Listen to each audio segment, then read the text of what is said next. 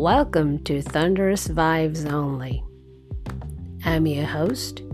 Yoko from OKC. Thunderous Vibes Only にようこそ。このポッドキャストはアメリカは OKC からヨーコがお届けします。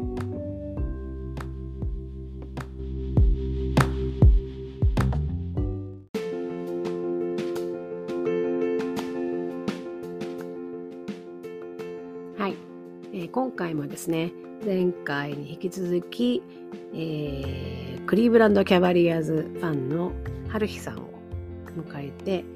えー、ちょっと今度はですね具体的にキャブスとサンダーの話をね、えー、してるんですけれどもトレードレッドラインがもうあの明日なので、えー、かなりねトレード自体で動いていてあの、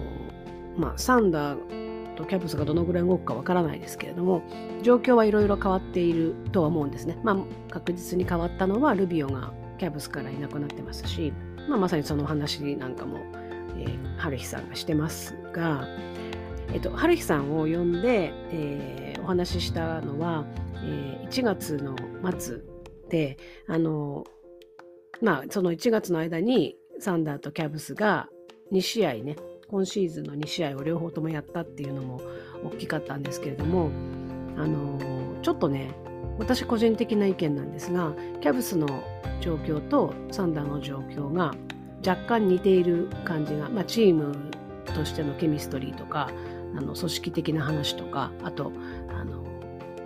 まあ、どちらかというとスモールマーケットで FA で選手を取ってくるのが難しい点とかっていうのがちょっと似てるなというところがあったりあとはフェーズは全然違うんですけどね。あのサンダーは今あの再建リビルドの状態であのキャブスはもう昨シーズンちょっと不調でしたけどグッて今季は上がってるっていうまあ、上位にいるっていう意味でいくとかんあの確実にフェーズは違うんですけれどもあの見習うところが多いかなと思ってサンダーとしてはあのキャブスのように順調に、えー、チームをねあの上位につけられるように変えていけるようになるといいなという部分もあってちょっとね、えー、ハリスさんにいろいろキャブスの状況を踏まえて、えー、見た時にえー、キャサンダーのチームのことをどう思うかなんかもちょっと聞きながら、まあ、今いるメンバーをどう評価していて今後サンダーがどういうふうに、えー、動いていくのがいいと思うかというところら辺についても、えー、ちょっと意見を聞いたりしています、続きをどうぞお聞きください。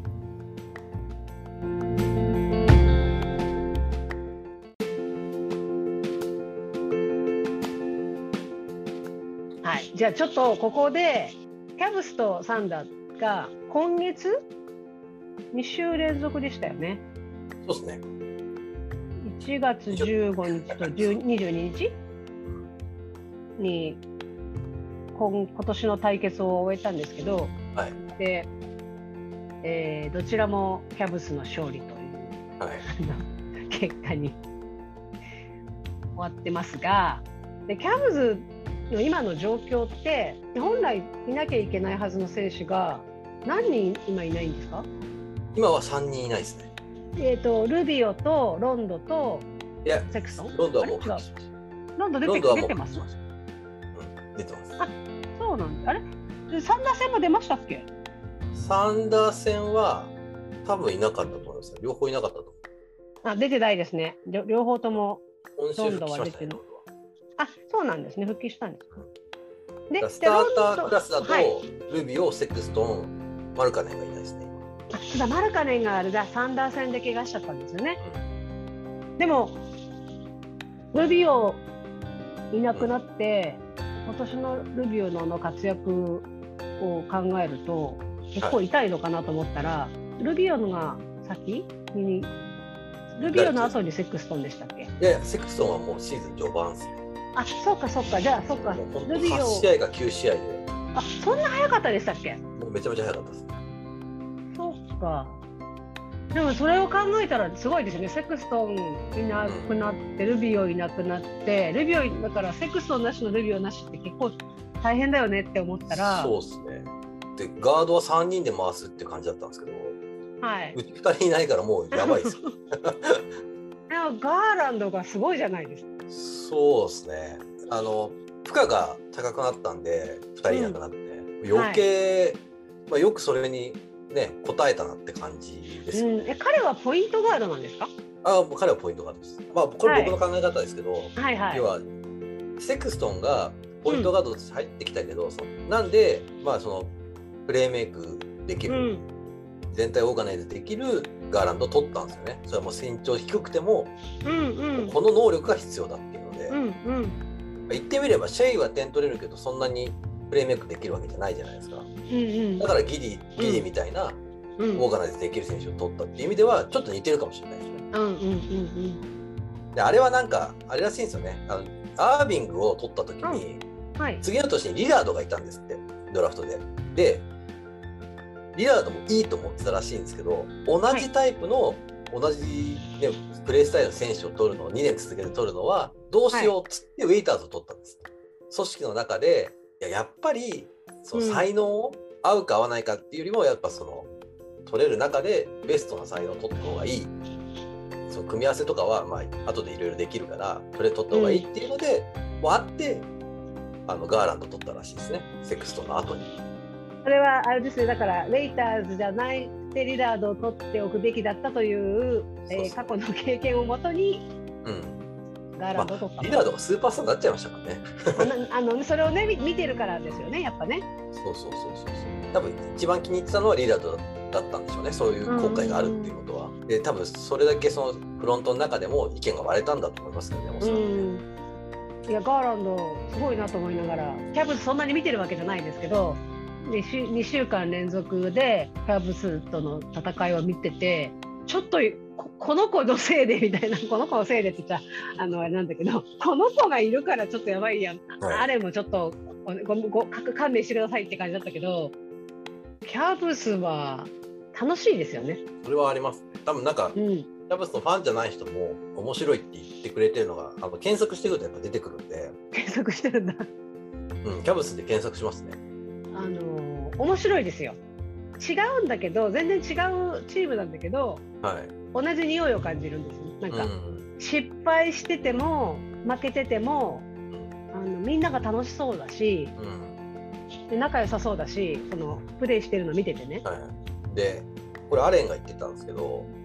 まずトレードでキャブスに来ること自体はその、うん、そんなに嫌じゃなかった、まあ、もちろんネッツから離れるの嫌だったでしょうけど、そのキャブスに行くっていうことに対しての心配はしてなかったっていうのを言っててでそれはその KD とか、カイリーが来る前のネッツと状況が似てる若い子たちでこれから同年代のね子たちで上がっていくっていうのはに対するその期待ももちろんあってその当時のネッツよりも年が近い人たちで集まってるからキャブスは。うん、でそれがそのどれだけ自分にとってそう同じような年齢でで同じような立場ででリーグの中でどういうふうにこう自分たちの立場と確立していくかやり方を確立していくかっていうのを初めて分かったんだみたいなことをインタビューでも言ってたんで、やっぱりその年齢が近い選手少なくとも今シーズン始まるまではスーパースターって言われるような選手はいなかったわけじゃないですか。で同じような立場でみんなこうさらに自分を証明しなきゃいけないっていう中でみんなでそういうふうにやっていくっていうのはやっぱりいい影響があるみたいですね。でやっぱいろんなトレードの噂もありますけどそれと同時に今のそのグループユニットを大きく変えることのリスクもやっぱり感じてるみたいで、うんうんうんうん、そうだから難しいですよね。そうですよねなんかなんて言うんだろう今のチームである程度ケミストリーができてチームとして出来上がってきてる状態だからそこで誰動かすかみたいのって結構変わっちゃいますもんねかなりね。今が特別だからこそより難しいっていう感じですよね。何を乗っけて何を、まあ、結局何かを足すには、うん、聞かなきゃいけないじゃないですか、もう15人って決まってるし、うん、なんですごく難しいと思いますね。あの勢いがあるからなおさらですよね。その昨シーズンのところから、はい、その選手が結構大事な選手がいないにもかかわらずここまでぐーってあの調子上げてきててでさっき言ったみたいに結局やっぱり若い選手たちが成長できてるわけじゃないですか、で一緒に成長してるみたいな感じのチーム。なんかなんかそこもサンダーとね今のサンダーとあの チームの状況とか成績は全然違うんだけど若いチームが自分たちのあの強みを生かしながらチームとして最大価値を生かあの出すためにどうするかみたいな感じで戦ってるっていう意味でいくと、その居心地の良さって当然あると思うんですね。みんなの成長とかみんなの成功が自分たちの成功になってるみたいな感じをそのチーム全体から感じるっていう意味でも似てると思うんですけど大きな違いはサンダーは今のチームがこのままなわけは全然なくて、あのファンは愛着あるけど、来シーズン 誰が残ってるかももうどうなるかわからないっていうか今のチームで形を作るわけじゃないから。でもキャブスはここでどう動くかによってっていうのは結構難しいとこですね。そう確かに。特にもうトップ3まで来ちゃったんでタックスと払うか払わないかも結構大きいと思うんですよね。要は、もともと払う気なかったと思うんですよ今シーズンは。なんでもこれでオーナーがもうタックス払うの GO って言っちゃったら、うん、すごいオプションがぐわっと広がるんで、うん、うん、例外条項も結構いっぱいあるんで割とハックスを払うって決めちゃえば選択肢もうわって広がるんですけどだいろんな可能性考えてやってんでしょうけどね結局それでねさっき言ったみたいにやっぱり同じぐらいの年の、ね、選手が同じような立場でやろうとしてることが力につながってるところに、ね、2人も3人もベテラン連れてきちゃったらちょっと変わっちゃうのかもしれないし、まあ、難しいですよね。なかなか悩ましいあのまあ、一番いいのはそのまま、ね、今の選手たちがどんどん上がっていくのが望ましいんですけど、うん、今のまま変えないっていう手はないんですか、まあ、あるんじゃないですかね。ただ、ね、今もうそのルビオぐらいじゃないですか。ルビオは今シーズン契約切れちゃうんで、あでも今シーズン今シーズン出れない。でしかも来シーズンも途中までは確実に出れなくて、うんうん、来シーズン中にトップパフォーマンスに戻るかどうかもわからないじゃないですか。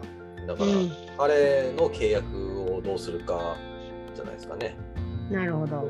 とか、まあ、パンゴスとか、まあ、いわゆるあのサードポイントガードとか、そういう、うん、あのあまり出番がない選手をと交換であの実績ある選手、まあ、指名権結構持ってるんで、を連れてくることもできるし、でそれもね、あの例外条項があるんで、あのタックスを気にしなければ結構いい値段いい値段する選手も釣り合い取れるような例外条項を持ってるんで、それをどこまで OK にするかとか、まあいろいろありますよね、オプションは。なんか、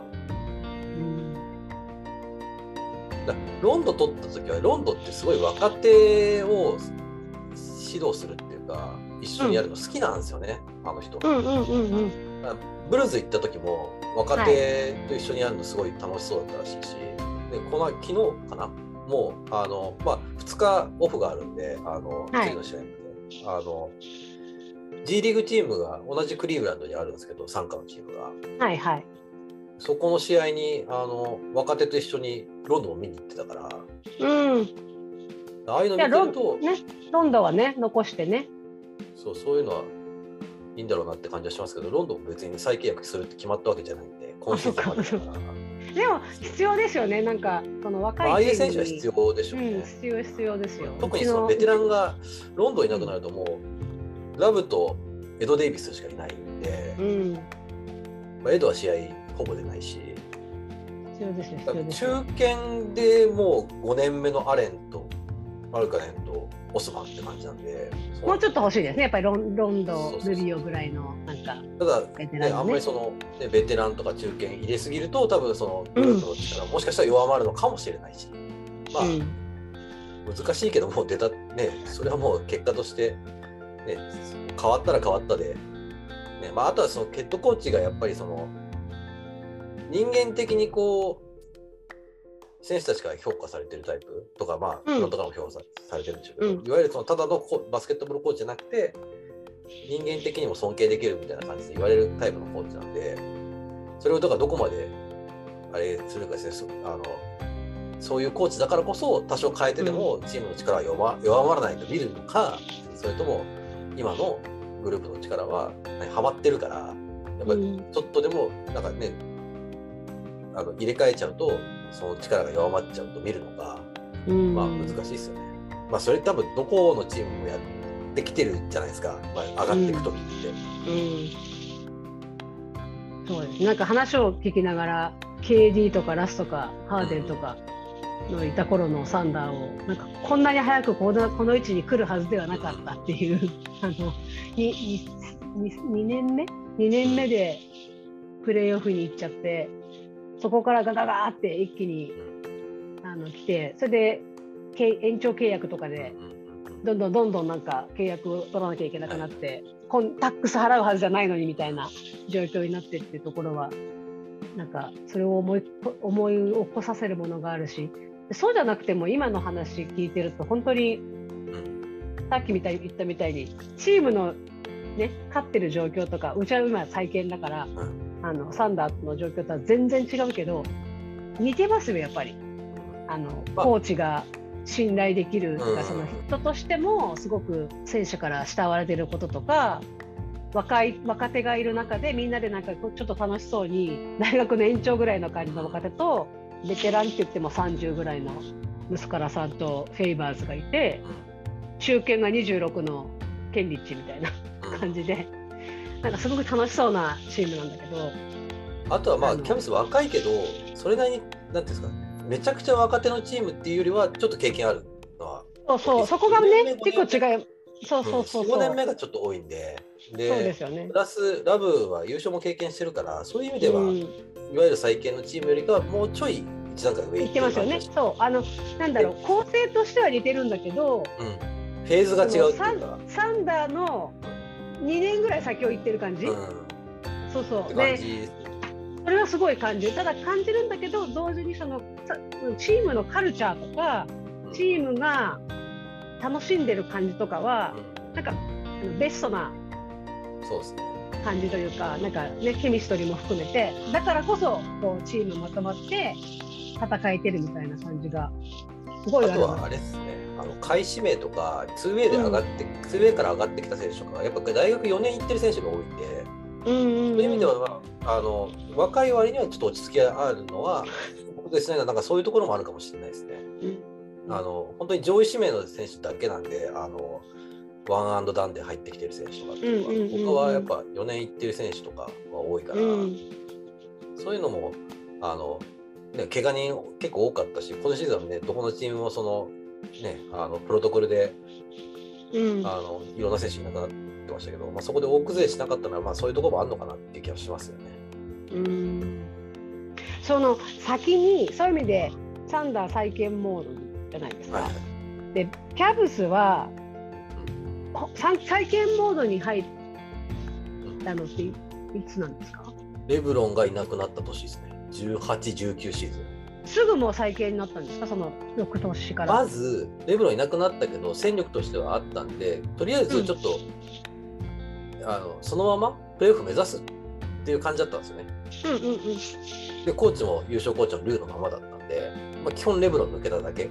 にセクストン入れてみたいな感じで、で、まあ、オスマンの役割増やしてみたいな感じだったんですけど、うん、もう全然ダメでその頃からセクストンとオスマンいるんですね。そうそうそう。で、うんうん、8連敗とかしたのかな、開幕。で、やっぱり、レブロンがいてこそのこのロスターだなっつってでまずはそのベテランたちを、うん、でもやっぱりトリスタン・トンプソンとかラブとか、うん、クラクソンとかいたんで完全なあのタンクじゃない競争力をある程度保ちながらかつあのベテランとか中堅の価値があってあの長期プランに入ってない人を出し、うん、まあ、高値で売るっていうとちょっと言葉悪いですけど、まあ、高値で売るっていう感じが2年続いてでその2年目の途中にドラモンドを取ったんですよ。うん、それはドラモンドが、まあ、売りに出されてたんですごい安い単価で買えるっていうのと、フルでタンクするっていうよりもある程度競争力を持つプレイインプレーオフ狙おうっていう感じだったんですよね。で途中まではちょっと良かったんですけど、うんうん、怪我人出たりとかしてガタガタっときてでアレン取って今度アレンとドラモンドが一緒になっちゃったからあ、まあ、ありましたね。逆にこうあれっていう結局、うん、ドラモンドからしたら次大きい契約欲しいけど、うん、あの延長契約交渉は頓挫してたんであのキャプスとは。うん、でそこにアレンが入ってきてこれはもう将来のピースじゃねえだろうみたいな感じになって、まあ、途中から出なくなったんですけど、まあ、そのフロントと話し合って、だからそこでギクシャクしたりとか、まあ、KPJ の問題もありましたけどね、KPJ が出れなくて、まあ、ちょっと彼の個人的な問題で出れなくて、その後こうチームで問題を起こして出されちゃったうりとか。んいやあの本当にセクストンとガーランドと同じレベルでこれからキャブスを担う核になる選手っていう扱いをされてたんでキャブスでも将来のコアに考えてる人がいなくなってで今いる実力者もちょっとチームでの扱いが難しくなってっていう感じでこう歯車が狂ってそのまんま、まあ、なかなか勝てずに2月とか、まあ、とデッドライン終わったあたりでちょっとこれはもう無理だなってなってからタンクって感じでしたね。でもそしたらタンクして多分フルでタンクしたシーズンないですね。ってことですよねなんかまあ、途今日中から今年来ちゃったみたいそうですね。だから、な感じなんですよね。うん、ランス出してマルテン取った時にはもうあまた今年も一緒かなって思いましたけどね。うーんルビーを取った時はよしこれで、まあ彼本当にずっと来てほしかったんで僕はあこれで上がっていけるかなと思ったけど、結局 FA 戦線で惨敗して誰も取れなくてランスはあのトレードリクエストがあったんで彼から、うん彼はまあねクリーブランドネイティブなんであの、まあ、生まれがねアクロンででコミュニティに対する貢献もでかかったし、まあ、ずっといたいとは言ってたんですけどその選手としてキャブスに来た最初のシーズンであのレブロンと一緒にファイナル出たんですけどやっぱりそこではい。あんまり活躍できなかったっていうのが、まあ、それは彼がね自分自身で準備ができてなかったと、まあわ、まだ若手だったんで。で今はもう準備ができたと思うから選手として次のステップを登りたいっていうのであのリクエスト出してそれであのポートランドに行ったんですよ。うーんうんでその時に、まあ、ブルーツと三角トレードでマルカネをさあのサイントレードで取ったんですけどせっかくねあの中堅の実力者しかもね、まあ、一体チームのリーダーだったんで出して、うんうん。で若手から中堅に上がる FA で売れ残るぐらいあのちょっと微妙な実績しかない。でもまあ期待度はあるっていうちょっとでどうなるか分かんない、まあ、博打に見えたんで正直。うんうんしかもモーブリーとポジションかぶってるからなんだけどなんかねすすごいですね。スリービッグやってたりとかしてうんよくわかんなね。今度見たことないですけどね。うん。なんか動けるからいいんですよね、そのビッグがね。そうですね。そのキャもともとディフェンスダメって言われてた選手をあのもともとのポジションじゃない、ね、スモールフォワードで出してディフェンダーとして使うっていうのはちょっと考えられないですけどね。うん。普通だと。なんかそのね、キャブスのその流れをあの見ているハルヒさんから見て、はい。はいサンダーをどう思います？ちょっと若すぎるサンダーの若すぎる。サンダーの良さと、うん。サンダーのうん弱点と、ここは変えていかないとみたいなのとか、なんかどう全体的に、なんだろう結局、さっきも言ったみたいにちょっと似てるじゃないですか。うん。もちろん選手の種類は違うんだけれども、なんか今のキャブスがこう活躍、うまくね、それこそセンター3人、動ける3人をね、集めて、あの、なんか、なんか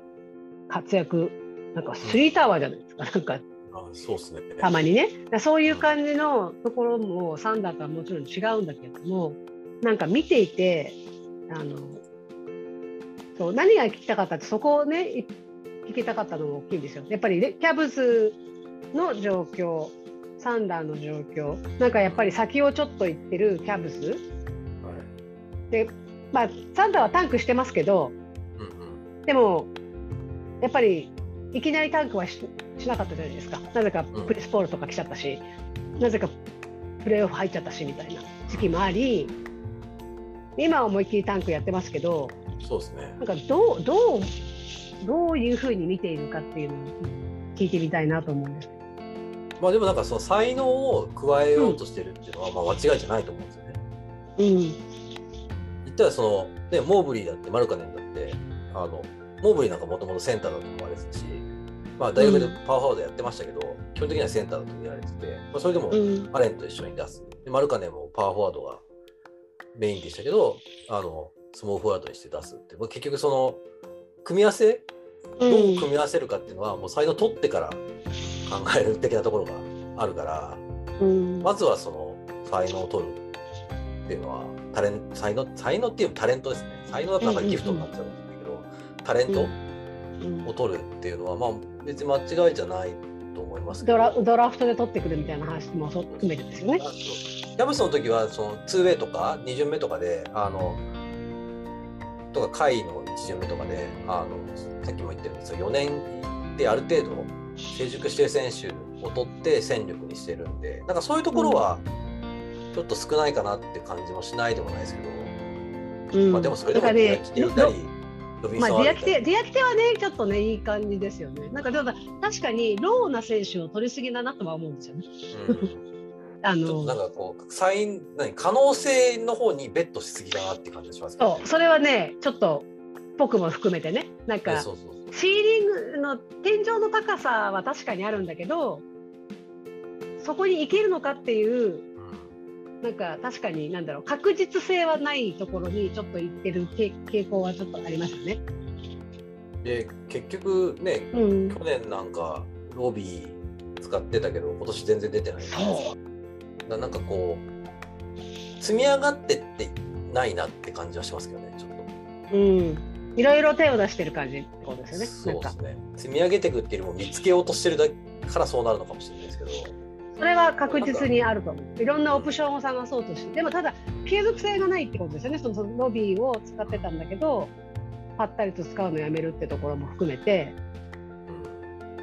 それは確かに。感じはしますね。だからあとはあれっすね。昨日見た感じだとやっぱシェイいなくなっちゃうとうん。本当にボール持つ選手が打開する術がなくなっちゃうんで、やっぱ試合の終盤ってパスあんまり回せないんですよね。あのどうしても、それこうなんかセオリーらしいんですけど、あのはいポゼッションの価値が上がるじゃないですか、1個の。成要は、それまでは効率の方が優先されるじゃないですか。例えば3の方がいいとか、ポゼッションの方がいいとか。結局あれはサイコロ振る回数が多いから効率いい方が結果的に上がっね、成果として上がるだろうって考えで、あの残りのポゼッション回数、サイコロを振る回数が減ると、うん。それよりも確実に、要はだき決めるっていうね。35%の3だと、ね、45%の2だったら、あのどう考えたって3の方が効率いいんですけど、あの確率は、ね、45%の2の方がいいから、やっぱそっち狙おうみたいな感じになるのと一緒で、いいシュートを作ろうと思ってパス回しすぎると、パあパス回すと、やっぱどうしてもボールから手が離れる時間が長い分、あのターンオーバー起きやすいんですよね。コントロールしてない時間ができるから、ねうん。だからやっぱりうん。ボールをコントロールする選手に長く持たせるっていうになるんですよどうしても終盤って。いうのはうん。その時に、やっぱギディだとまだ厳しい。うん、ターンオーバー、うん、あ出ますね。だしあのちょっと突破できないんで、あ、そうそう、それもね、そう確かに。シェシェイじゃシェイだからできるドライブがうギリだとでどうしてもやっぱり、うん、ん、が無理やりやってたじゃないですか。そう、ドートは強引になって終わっちゃうんですよね。ねまあ、そういうところで、まあ、トレイマンみたいなあの子みたいなタイプの子はああいうところでやれるような選手だと思って多分取ってると思うんですよね。うん、そうでですね。あそこを成長させ成成長させたいと思ってる。やっぱねちょっとズレができた時にうん、味方に出すとかそのズレを、ギャップを使うのが多分下手ですよね、まだうん、そうですね。そうですね。見えてまだ見えてないところがいっぱいありますね、彼はね。彼もそのね来年上がってきてほしいんだろうけどこれで上がってこなかったらまた違う若手取ってまたトレイマン、ね、今季トレイマン使ってるところに入れちゃったりとかするのかなとかは思っちゃいますけどねここう2ん、年ぐらいのサンダー見てると。なるほど確かに。ね、ドーッとベイズリー、シェイ、まあ、今年言ったギリあたりは、ね、安定して使われてるし、JRE も、まあ、それは別にね、継続性が全てじゃないから、例えばベイズリーなんか顕著だと思いますけど、継続的に出して育てようってなって、でも結局あんまり育ってないじゃないですか。だから、いつまでも結果が出ない人に、あの、時間使いすぎるのもどうかっていうのもあるとは思うんですけど、うんまあ、難しいですよね。だからそういう意味では継続して出してないからダメとも言えるし、逆に言えば、今一つになっているっていうのを言う人もいまあ、るんですよね。それはね、オフェンスの役割が増えてる。そう、そうなんですよ。だからやっぱりどうしても、い今2びっくりした番手なんあのシェイの次なんでね。うんで、どうしてもその分ディフェンスがってなってくると、なかなかで決めてくれちゃう時は決めてくれちゃうんでいいんですけどさっきハリーさんが言ってくれたみたいに本当にその終盤シェイがいない時にドートにボールがいいった時にもうオプションがないんですよねそのうん突っ込む以外に。そうそうそうそう。で突っ込んだところでなんかパスをきれいに出すかっていうとなんかもうみんなサンダーの選手行き当たりばったりでとりあえず突っ込んだけど行くと行くところがないからとりあえず誰かにパスとか一個一個が途切れちゃうんですよねどうしても。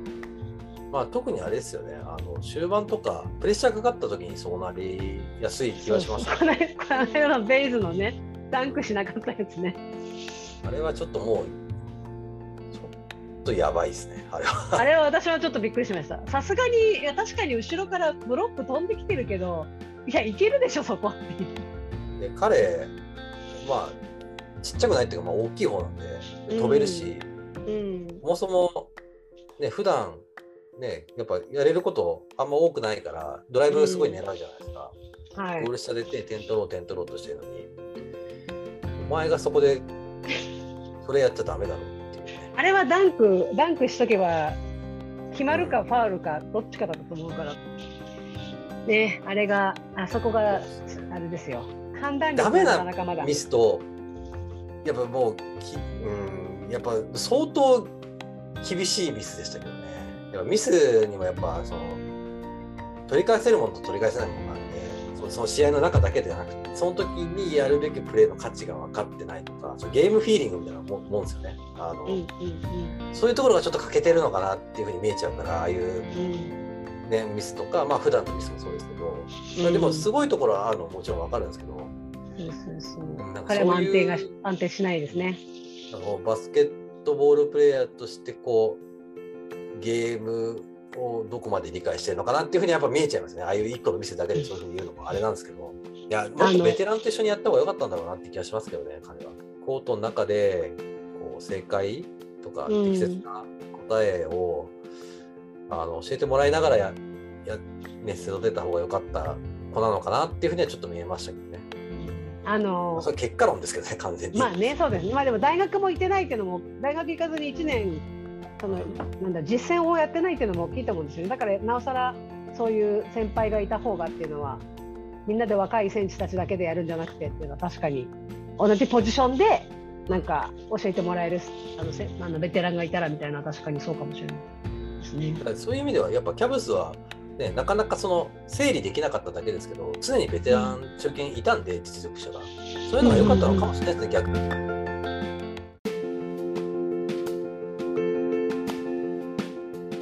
ダーのトレードの話ですけど、動かせる選手、それこそだから他のチームが欲しいと思う選手自体がそもそも少ないわけじゃないですか。あのね、まあ、シェイとかギディとかはいるかもあるかもしれないけど絶対それは出さないからでそうなった時に価値があると思ってもらえるとしたらケンリッチとムスカラさんぐらいしかいないと思うんですよ。そこいなくなっちゃうとそれこそ中堅ベテランがいなくなっちゃうわけで。しかも見返りも多分そんな大きいそうそうそう、ないと思うんですよね。で、まあ、ま出さないとは思うんですけど、まあ、ケンリッチはどうなるかわかんないって言われてるんですけど、息子さんにしてもケンリッチにしても、あの要はフェイバースなんかそうだと思うんですけどうん、彼なんか言ったら息子らやケンリッチより全然実績あって実力もあると思うんですけど、まあまあまあそうですね。うん結局そのチームにコミットできてないから、うん、彼その2人より全然力出せないし出番もないじゃないですか。はい。もうここまで再建に振っちゃってるとこのチームで貢献しようっていう気があのなかなか起きないと思うんですよね。もうもっと高いステージでやりたいっていう選手にとっては。そう。だからフェイバーズの立ち位置が私もよくわからなくて、使ってあげないと価値がない、価値がわからないから、トレードもしにくいし、あの他のチームで、それこそね、あのホーフォードみたいな感じの使い方ができないと難しいんだけれども、まあでも多分、ま数字も良くないしあと合わ合わない、今のチームに合わないんですよね、どうしてもそうやっぱり結局ね。キャブスが強いのと一緒でみんながそのカルチャーとかチームの、うんね方向性ベクトルに合わせないと合わせられない選手ってやっぱり実力があっても厳しいと思うんですよね。そうなんですよね。特にそのフェイバースなんかね自分でボール持ってどうにかするタイプじゃないから周りも一定生きるタイプだと思うんでそういう選手がやっぱりこうね、チームの方向性と自分の望みが違うっていうのを感じながらあの100%の力出せるとやっぱ思えないから。でいい選手だとは思うんですけどね、なかなかむ難しいですよね、なんだかサンダーがどうするのかっていうそのもうタンクをやめない限りはもうちょっと次は進めないと思いますけどね。そうですね。基本的にタンクやるとタンクしてる最中の選手ってそんなにやっぱりねなかなか残らないことが多いですよね。シクサーズだって結局エンビードしか残らなかったんでずっとやってましたけど。なかったですね、あそこはね。今でも、ハリーさんから見て、はいその短期的に考えたときに出すべき選手、つまりタンクを目的のためには出した方がいい選手と、はい。長期的に見て、このサンダーをうんあのコンテンダーにしていくために、はい残すべき選手、はいはい。誰だと思いますかって聞いてみたかったんですけど。まあ、残すべきなのはシェイとギディだけですね。ギディもうん、あの成長の仕方によっては途中で出しても、そういう意味で言うと、シェイは残す。シェイシェイぐらいのことですよね。とりあえずね。そうあの結局もう結構な金払ってるんでいややめますもう一回さら地会やりますとかっていうのはさすがに無理だと思うからまあでもそれをね彼を中心にしてもいいと思えるぐらいの実力を持ってるんで正直ケンリッチもムスカラもそのステップ上がってきた時に代わりに取れるレベルの選手はもちろんいるし、彼らは今のね3代に対して貢献するっていうふうに、ね、あのしてくれてるかもしれないけどもうフェーズが上がっていくと今のチームとは違うんで方向性うんに同意してくれる選手ってもっといっぱい出てくると思うんで全然選べると思うんですよね。そういうその替えの利かない才能ではないからって考えるとその2人だけ。短期的には、はい。まあ、特にって感じかな。短期的にね難しいんですよね。そもそももうトレードのしようがないんで、ある意味で言うと。だから、僕はぶっちゃけもうどうとも適切な大会あるんだったら出してもいいと思いますけどただなんかうんあまりにもちょっと誰もいなくなっちゃうんで、うん、それはさすがに今シーズンとかじゃないですけどその増えうん、あのそういうふうに次のステップに上がる時が来たらその時に彼がその多分役割変わると思うんでその時にうまくできなかったら、まあっていうのはあると思いますね。私もね、今思ってるのは、ここから10年、うんプレーオフに行って優勝を目指すよっていうチームを作っていく段階になったら、その、まあ、どうとそれこそどうとももしかしたら微妙になるかもしれないけど、そこ以外はみんないない可能性があるなと思ってはいるんですよね。うん、はいはい。なぜかというと、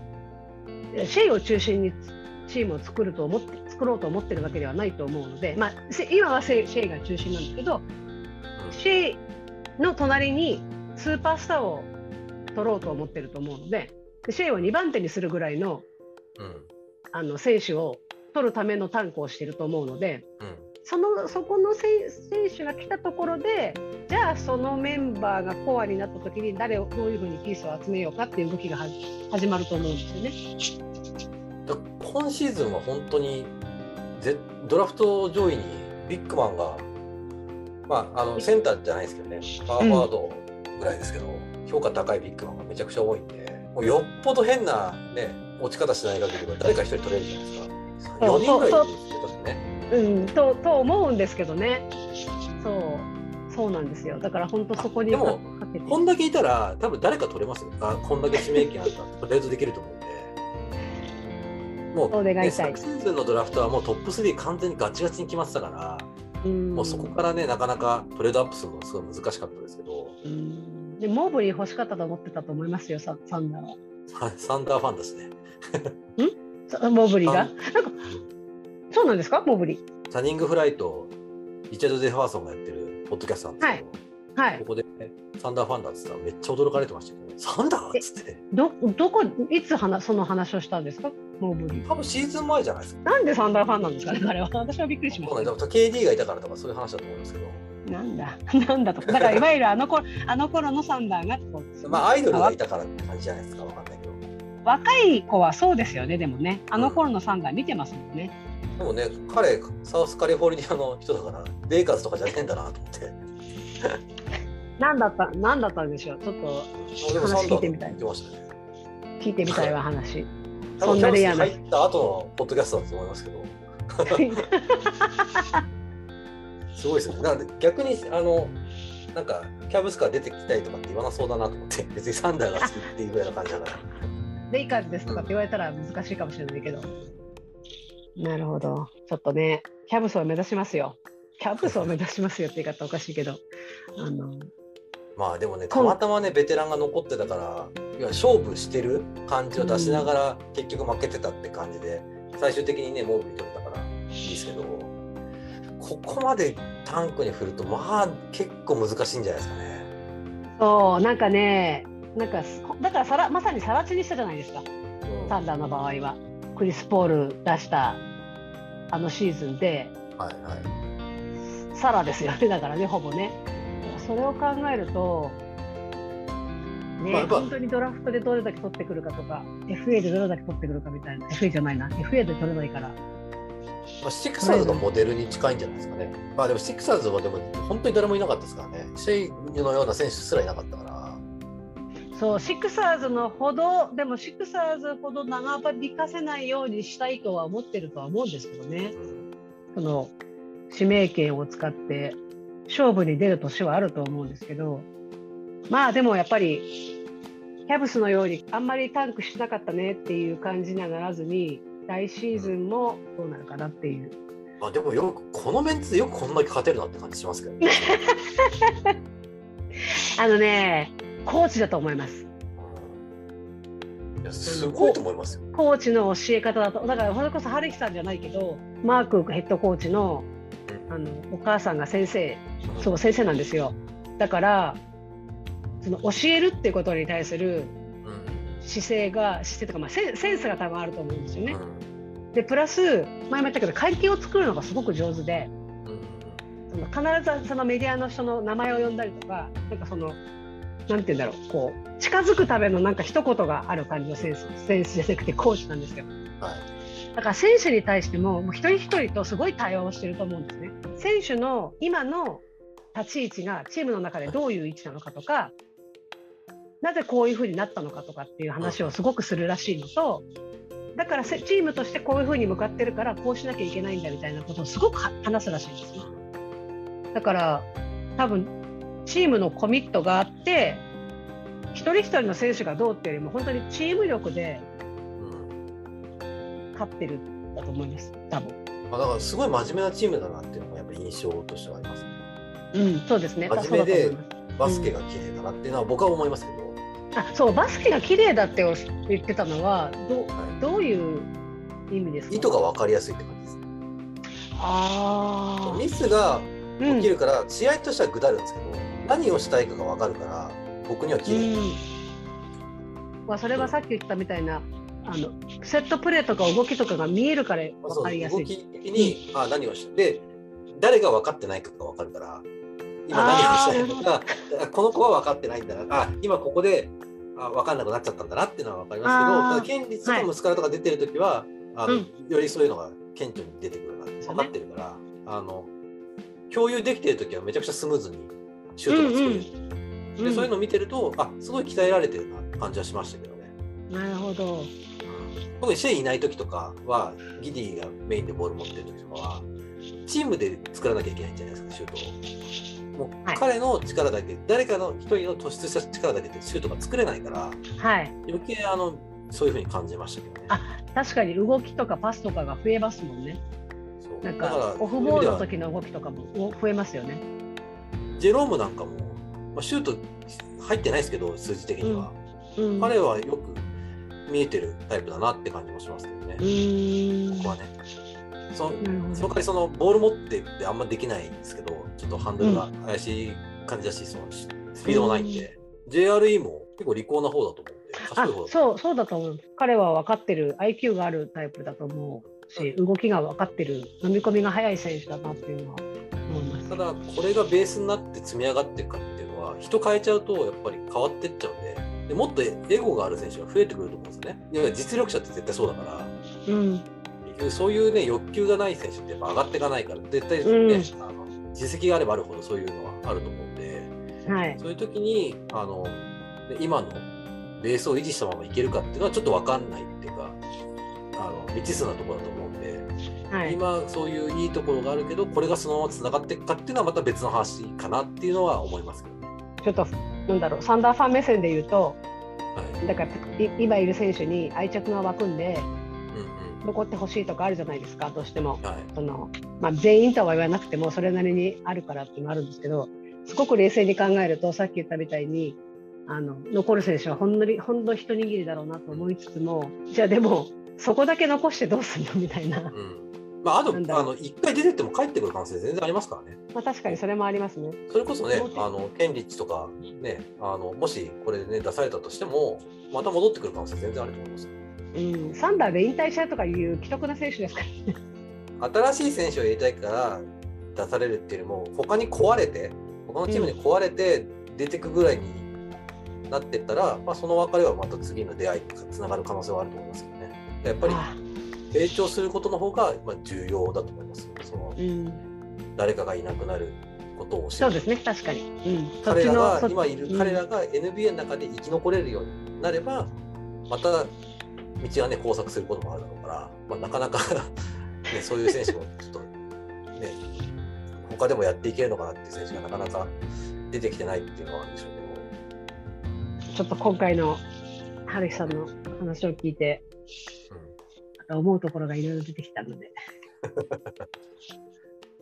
大事ですね、やっぱね、なんかファファンのファンの視点でファンとだけとあの同じチームのファンとだけと話しちゃうと変なこう愛着とかがね、そっちがどうしても出すぎて厳しい目で見れない見れなくなったりするんですけど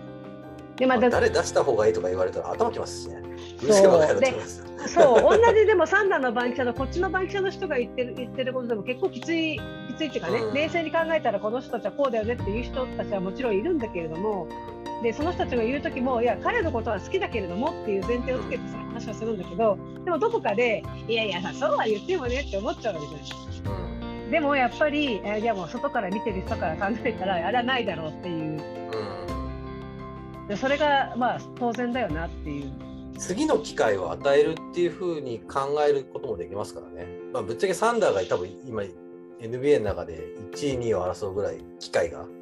多いチームではありますけど、まあ、もしね、サンダーで合わなくても次に行けるぐらいに育ててあげられることが次につながるような気もしますけどね。そう、でもそう、今多分その、その、それでいいのかなと思うんですよね。なんか、こんだけ身につもらえて、いろいろやらせてもらえて、で、どこかで頑張ってもらえれば、まあ、それはそれでいいのかなと思いながらも。ちょっとね、あの、しばらくまだ我慢の、我慢の時時期が続きそうだなと思って、キャブスはいいなと思いながら。あの、まあ、楽しそうだなって思う。めちゃくちゃ少ない可能性が当たったって感じですけど、キャブスでも、でも、それは、それは運も実力のうちなので。まあそうですね。うん、本当そう。だって、ただサンダーの場合はやっぱもうコアが残ってるからこういうバスケにできるためにこういうふうに選手を育てようっていうのがもうはっきりとあるじゃないですか。うん、だから伸びてくるっていうのもあるのあるんだなって気がしますけどね。うんだから選びも選びやすいだろうし、そうですねその。辺の大きいそのなんていうんですか根本的なその、ね、プランみたいのが今のサンダーにどれだけあるのかなっていうのはちょっと思いますけどね。どういううんのをこうはい顔写真がどれだけあってどこを目指してるのかなっていうのはなんか今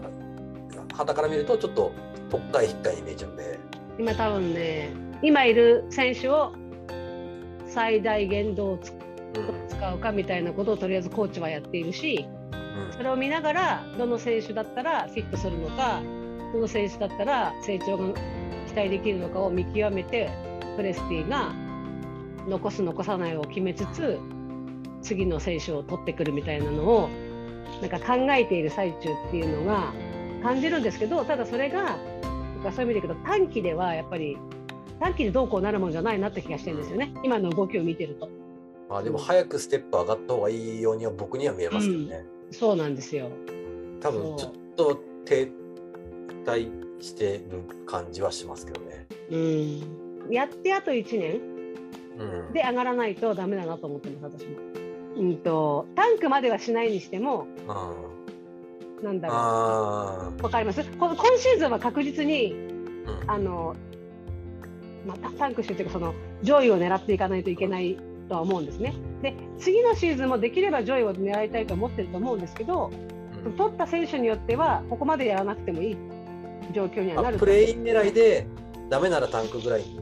そうそうそうそうそのぐらいにしていかないともうさ来年もやってさらにもう1年ってなっちゃうともうちょっと持たないですよ多分多分シェイもちょっと話違うぜってなっちゃうと思うのでこのオフのドラフトの結果と来シーズンの出だしうんかなって思ってます。見守ってください。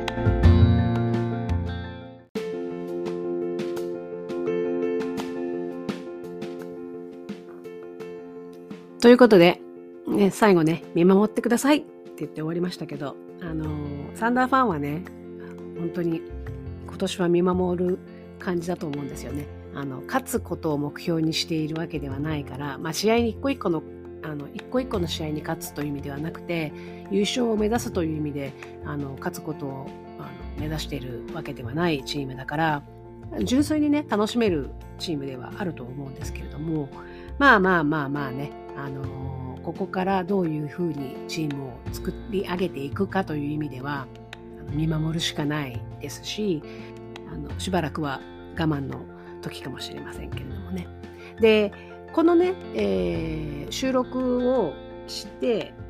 まあそれあれからもう10日ぐらいは経ってるんですけれどもこちら現地のね、えーポッドキャストをいくつか聞いている中で